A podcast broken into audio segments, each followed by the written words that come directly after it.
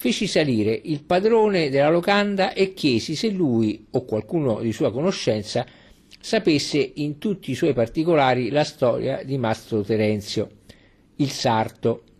Il mio ospite rispose che la conosceva a meraviglia e che anzi aveva qualcosa di meglio da offrirmi del racconto orale, una cantata stampata su un foglio che raccontava la pietosa storia. Trovare quella cantata fu per me come trovare un tesoro. Così gli dissi che gli avrei dato la grossa somma d'un carlino se avesse potuto trovarmela immediatamente. Cinque minuti dopo era proprietario del prezioso foglio. Era tornato d'un disegno colorato che rappresentava il diavolo che suonava il violino e Mastro Terenzio che ballava sul suo banco da lavoro. Ecco l'aneddoto. Era una bella sera d'autunno. Mastro Terenzio, sarto a Catanzaro, aveva litigato con la signora Giuditta, sua moglie, a causa di un piatto di maccheroni che costei, da 15 anni che i coniugi erano sposati, s'ostinava a preparare in un modo diverso da come Mastro Terenzio li preferiva. Da 15 anni, tutte le sere, alla stessa ora, la lite si rinnovava per la stessa causa.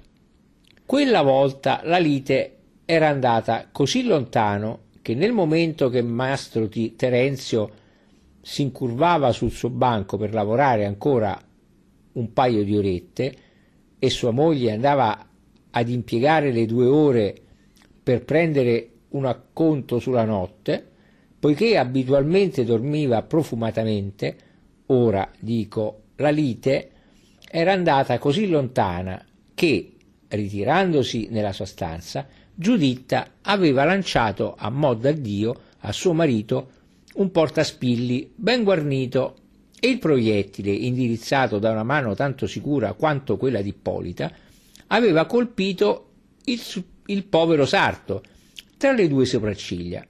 Era risultato un dolore immediato, accompagnato dal rapido sbocco della ghiandola lacrimale. Ciò aveva portato all'esasperazione il povero uomo, al punto tale da fargli esclamare Oh, quante cose darei al diavolo se mi sbarazzasse di te! Eh, che gli daresti, pezzo d'ubriaco? esclamò la signora Giuditta che aveva sentito la richiesta riaprendo la porta. Gli darei, esclamò il povero sarto, questo paio di calzoni che faccio per don Girolamo, parroco di Simeri. O Simeri. Disgraziato, rispose Giuditta, e fece un gesto di minaccia che, sia per il ricordo del dolore passato, sia per il timore di quello che stava per venire, il povero diavolo chiuse gli occhi e portò le due mani sul viso. Disgraziato! Faresti meglio a glorificare il nome del Signore che t'ha dato una donna che è la personificazione della pazienza, piuttosto che invocare il nome di Satana. E forse perché intimorita dal desiderio di suo marito, forse perché generosa della sua vittoria, non volle battere un uomo già a terra. Richiuse la porta della sua stanza così bruscamente perché Mastro Terenzio non avesse il minimo dubbio che tra lui e la sua nemica non c'era che un pollice di legno. Ciò non impedì che Mastro Terenzio, che in mancanza del coraggio del leone aveva la prudenza del serpente, restasse ancora per un istante immobile e con il viso coperto dalle due mani che Dio gli aveva dato come armi offensive e che lui, per una disposizione naturale alla dolcezza del suo carattere, aveva trasformato in armi difensive. Dopo qualche secondo, non avvertendo più nessun rumore e non sentendo dolore, si azzardò a guardare dapprima le sue dita, poi a sollevare una mano, poi l'altra ed infine a portare lo sguardo su tutti i lati dell'appartamento. Giuditta era certamente entrata nella sua stanza e il povero sarto respirò pensando che almeno sino al giorno dopo se n'era liberato. Il suo stupore fu però grande quando, rivolgendo lo sguardo verso i calzoni di Don Girolamo, che erano poggiati sulle sue ginocchia, già a metà lavorati, scorse di fronte a lui, ai piedi del suo banco, un vecchietto dall'aspetto piacevole, vestito di nero, con i gomiti appoggiati sul banco ed il mento tra le mani. Il vecchietto e Mastro Terenzio si guardarono un istante negli occhi. Poi Mastro Terenzio, rompendo per primo il silenzio, Scusate, eccellenza, ma posso sapere che cosa aspettate? Che cosa aspetto? chiese il vecchietto. Devi saperlo. No, che il diavolo mi porti via, rispose Terenzio. Le parole, il diavolo mi porti via, avreste dovuto vedere la gioia del vecchietto. Gli occhi gli brillarono come la brace, la sua bocca si aprì sino alle orecchie e dietro di lui si sentì qualcosa che andava e veniva scopando il pavimento. Che cosa aspetto? disse. Che cosa aspetto? Sì, riprese Terenzio. Bene, aspetto i calzoni. I vostri calzoni? Sì, i miei calzoni. Ma voi non mi avete mai ordinato dei calzoni. È vero, ma tu me li hai offerti ed io li accetto. Io, esclamò stupito mastro Terenzio, io vi ho offerto dei calzoni. Quali? Quelli, disse il vecchio mostrando col dito quelli su cui il sarto lavorava. Questi, riprese mastro Terenzio, sempre più stupito, ma questi appartengono a Don Girolamo, il parroco di Simeri, cioè appartenevano a Don Girolamo sino a un quarto d'ora fa, ma adesso sono miei. Vostri, riprese mastro Terenzio sempre più stupito. Miei. Dieci minuti fa non hai detto che avresti dato questi calzoni se ti avessero sbarazzato di tua moglie?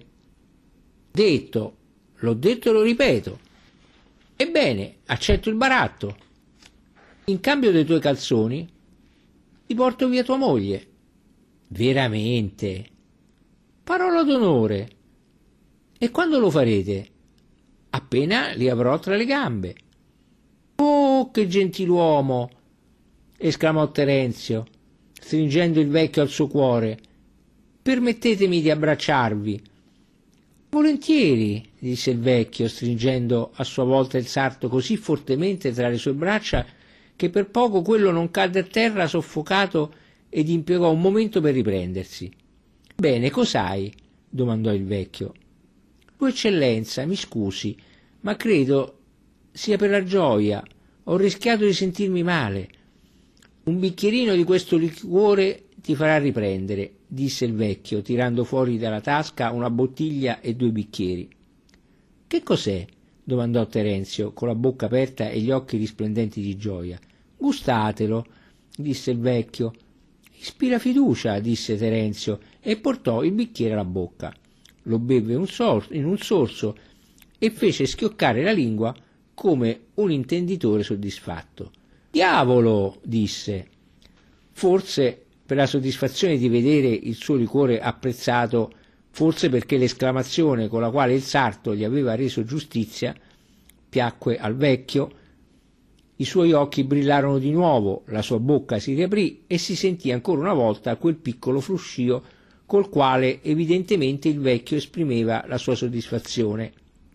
Intanto Mastro Terenzio si sentiva tanto allegro, sveglio, disposto e valoroso, che sembrava avesse appena bevuto un elisir di lunga vita.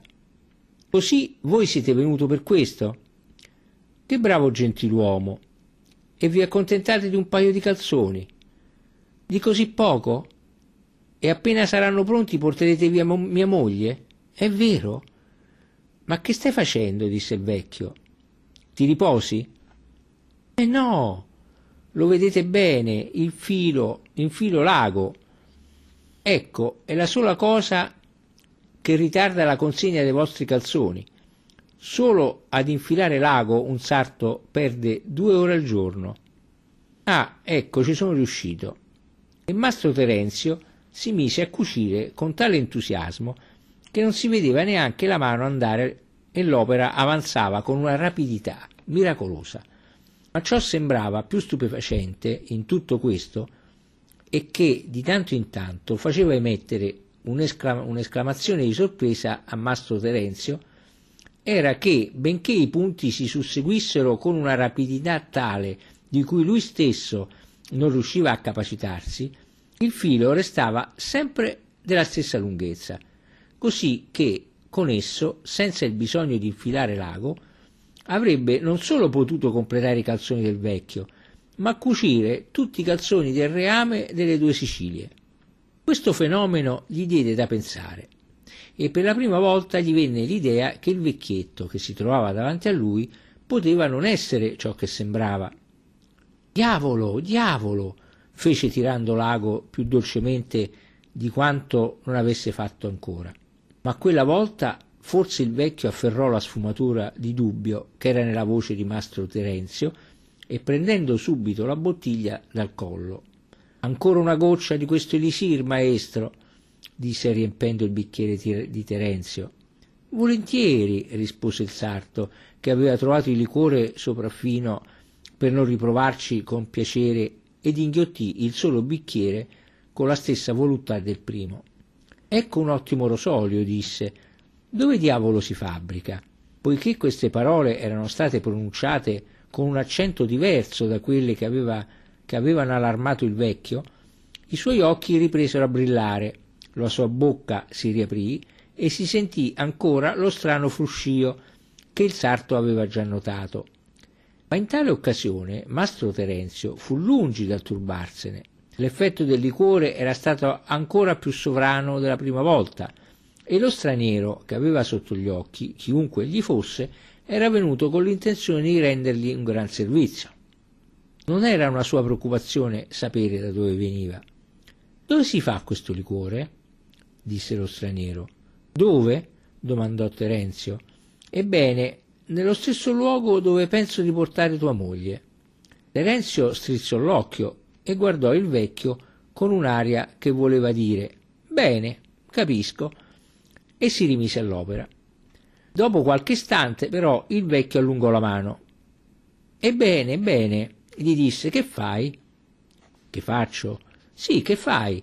Stai chiudendo il fondo dei miei calzoni? Certo, lo chiudo. Allora dove passerà la coda? Quale coda? La mia. Ah, la vostra coda, che fa questo fruscio, è questa che fa questo fruscio sotto il tavolo? Sì, è così. Ha preso la brutta abitudine di agitarsi da sola quando sono contento. In questo caso, disse il sarto ridendo di tutto cuore, invece di spaventarsi come avrebbe dovuto ad una risposta simile, in questo caso so chi siete e dal momento che avete una coda non sarei neanche stupito di sapere che avete un piede biforcuto, eh? Certo, disse il vecchio, guarda. Alzando la gamba, la passò attraverso il banco come se avesse dovuto attraversare un foglio di carta e mostrò un piede biforcuto come quello d'un becco. Bene, disse il sarto, bene. Giuditta deve solo comportarsi bene. E continuò a lavorare con una tale velocità che qualche istante dopo i calzoni furono pronti. Dove vai? disse il vecchio. Vado a riaccendere il fuoco per scaldare il ferro da stiro e dare un ultimo colpo alle cuciture dei vostri calzoni. Oh, se per questo non vale la pena disturbarti. E dalla stessa tasca da cui aveva preso la bottiglia e i bicchieri tirò fuori un lampo che se ne andò serpeggiando ad accendere una fascina posata sugli alari e che, uscendo dal camino, si illuminò, illuminò per qualche secondo tutti i dintorni. Il fuoco si mise a scoppiettare e in un secondo il ferro diventò caldo. Eh, eh, eh, esclamò il sarto, che fate? Brucerete i vostri calzoni? Non c'è pericolo, disse il vecchio, poiché sapevo che sarebbero stati miei, ho fatto fare la stoffa in lana d'amianto. Allora è un'altra cosa, disse Terenzio, facendo scivolare le sue gambe sotto il tavolo. Dove vai? domandò il vecchio. A prendere il ferro. Aspetta, che cosa aspetto? Un uomo del tuo merito non può disturbarsi per un ferro, ma devo pure andare perché non, posso, non può venire da me. Certo, disse il vecchio, perché tu non sai farlo. Allora tirò fuori dalla tasca un violino ed un archetto e fece sentire alcuni accordi. Alla prima nota il ferro s'agitò in cadenza e venne ballando sino ai piedi del banco. Giunto là, il vecchio tirò fuori dallo strumento un accordo più acuto e il ferro saltò sul banco. Diavolo, disse Terenzio, ecco uno strumento al suono del quale si può veramente ballare. Finisci i miei calzoni e subito dopo ti suonerò un motivo, disse il vecchio. Il sarto afferrò il ferro con una mano, girò i calzoni, stese le cuciture su un rotolo di legno e li appiattì con tanto impegno da farle sparire e da far sembrare i calzoni un unico pezzo. Poi, quando ebbe finito, prendete, disse al vecchio, potete essere fiero d'avere un paio di calzoni come nessuno in Calabria è capace di farvi. Adesso, se è vero che siete un uomo di parola, mi farete un servizio che siete l'unico a potermi fare. Il diavolo prese i calzoni, li menò con un'aria di soddisfazione che non lasciava niente da desiderare all'amor proprio di Terenzio, poi, dopo aver avuto la precauzione di far passare la coda attraverso il buco preparato a tal fine, li fece scivolare dall'estremità dei suoi piedi al loro posto naturale, senza dover sottostare alla fatica di togliersi i vecchi, perché sicuro di avere quelli si era accontentato di indossare soltanto una mantellina e un gilet. Strinse poi la fibbia della cintura, abbottonò le giarrettiere e si guardò con soddisfazione nello specchio rotto che Mastro Terenzio metteva a disposizione della clientela perché potesse subito giudicare il talento dell'onorabile sarto. I pantaloni andavano così bene che le misure, invece che su Don Girolamo, sembravano essere state prese direttamente sul vecchio. Adesso, disse il vecchio, dopo aver fatto tre o quattro flessioni, alla maniera dei maestri di ballo, per, andare, per adattare l'indumento alle sue forme, adesso che tu hai mantenuto la tua parola, io devo mantenere la mia.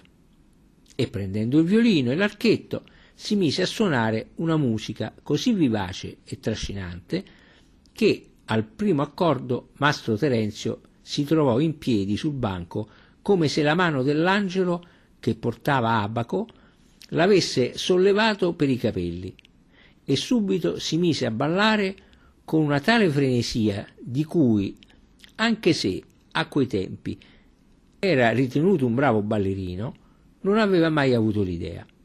Ma non fu tutto. Questo delirio coreografico fu subito condiviso da tutti gli oggetti che si trovavano nella stanza. La pala diede la mano alle molle e lo sgabello alle sedie.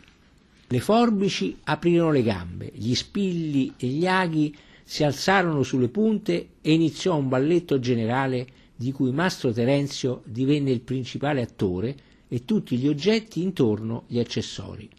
Frattempo il vecchio se ne stava in mezzo alla stanza, battendo il tempo col suo piede biforcuto e indicando con la sua voce stridula le figure più fantastiche che venivano eseguite immediatamente dal sarto e dai suoi accoliti, ed accelerando sempre più il tempo in modo tale che non soltanto Mastro Terenzio sembrava fuori di sé, ma anche la pala e le molle erano diventate rosse come se fossero uscite dal fuoco. Le sedie e gli sgabelli erano sfrenati, il sudore scorreva lungo le forbici, gli spigli e gli aghi come se fossero stati in mezzo al mare. Infine, ad un accordo più violento, la testa di Mastro Terenzio andò a sbattere contro il soffitto con una violenza tale che tutta la casa ne fu scossa e apertasi la porta della stanza da letto apparve la signora Giuditta.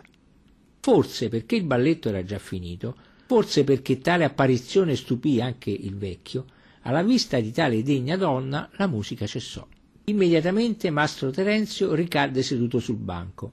La pala e le molle si coricarono le une accanto alle altre, gli sgabelli e le sedie si rimisero sui loro quattro piedi, le forbici riavvicinarono le loro gambe, gli spilli rientrarono nel portaspilli e gli aghi nel loro fodero. Lenzio di tomba seguì alla terribile confusione che da un quarto d'ora si faceva sentire. Quanto a Giuditta, la povera donna era fuori di sé per la collera nel vedere che suo marito approfittava del suo sonno per organizzare un ballo in casa. Ma non era donna da trattenere la sua rabbia e da restare immobile di fronte a un simile oltraggio. Saltò sulle molle per andare a strigliare ben bene suo marito. Mastro Terenzio però conosceva bene il suo carattere e mentre lei afferrava l'arma con la quale contava di correggere il delinquente, lui saltò sotto il banco e prendendo il diavolo dalla sua lunga coda si fece scudo del suo alleato. Fortunatamente Giuditta non era donna che contava i suoi nemici e siccome in certi momenti occorreva che si scagliasse contro qualcuno, andò a dritta verso il vecchio, che la guardava con aria beffarda, e alzando su di lui una molla, gli sferrò con tutta la sua forza un colpo sulla fronte. Ma con suo grande stupore il colpo non ebbe altro risultato che di far venire fuori dalla parte colpita un lungo corno nero. Giuditta raddoppiò e colpì dall'altro lato. Ne venne fuori un secondo corno della stessa dimensione e dello stesso colore.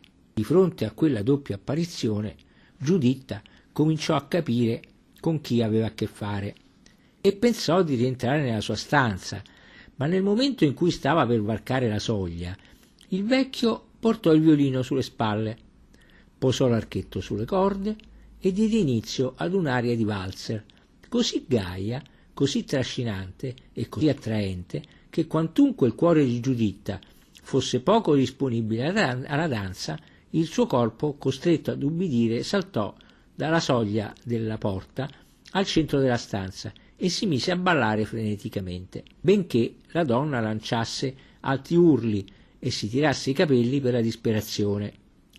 Intanto Terenzio, senza abbandonare la coda del diavolo, girava su se stesso, mentre le pale, le molle, le sedie, gli sgabelli, le forbici, gli spilli, gli aghi riprendevano parte al balletto diabolico.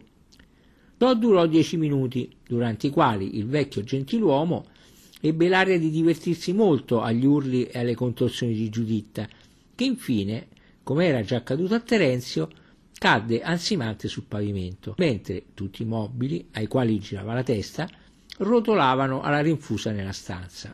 Adesso, disse il musicista con una, poiché tutto ciò non è che un preludio, ed io sono un uomo di parola, mio caro Terenzio, andate ad aprire la porta. Suonerò un'aria solo per Giuditta e ce ne andremo insieme a ballare all'aria aperta. Tendo queste parole, Giudizza, Giuditta lanciò un urlo terribile e cercò di scappare, ma nello stesso momento risuonò una nuova aria e Giuditta, trasportata da una potenza sovrannaturale, si rimise a saltare con vigore nuovo e intanto supplicava Mastro Terenzio, per tutto ciò che c'era di più sacro al mondo, di impedire che il corpo e l'anima della sua povera donna seguissero una simile guida. Ma il sarto, sordo agli urli di Giuditta, come Giuditta lo era stata ai suoi, aprì la porta come gli aveva ordinato il gentiluomo cornuto. In breve tempo il vecchio se ne andò, saltellando sui suoi piedi forcuti, con la lingua di fuori, rossa come una fiamma, seguito da Giuditta, che si torceva le braccia dalla disperazione, mentre le sue gambe battevano le capriole più smodate e le burre più frenetiche. Il sarto li seguì per un po' di tempo per vedere dove andavano così facendo. Li vide dapprima attraversare ballando un piccolo giardino, poi inoltrarsi in una stradetta che, sul, che dava sul mare ed infine sparire nella, nell'oscurità. Per un po' continuò a sentire il suono stridente del violino, il riso acido del vecchio e le grida disperate di Giuditta, ma improvvisamente musica, riso e gemiti cessarono. Seguì un rumore come quello di un'incudine arroventata immersa nell'acqua.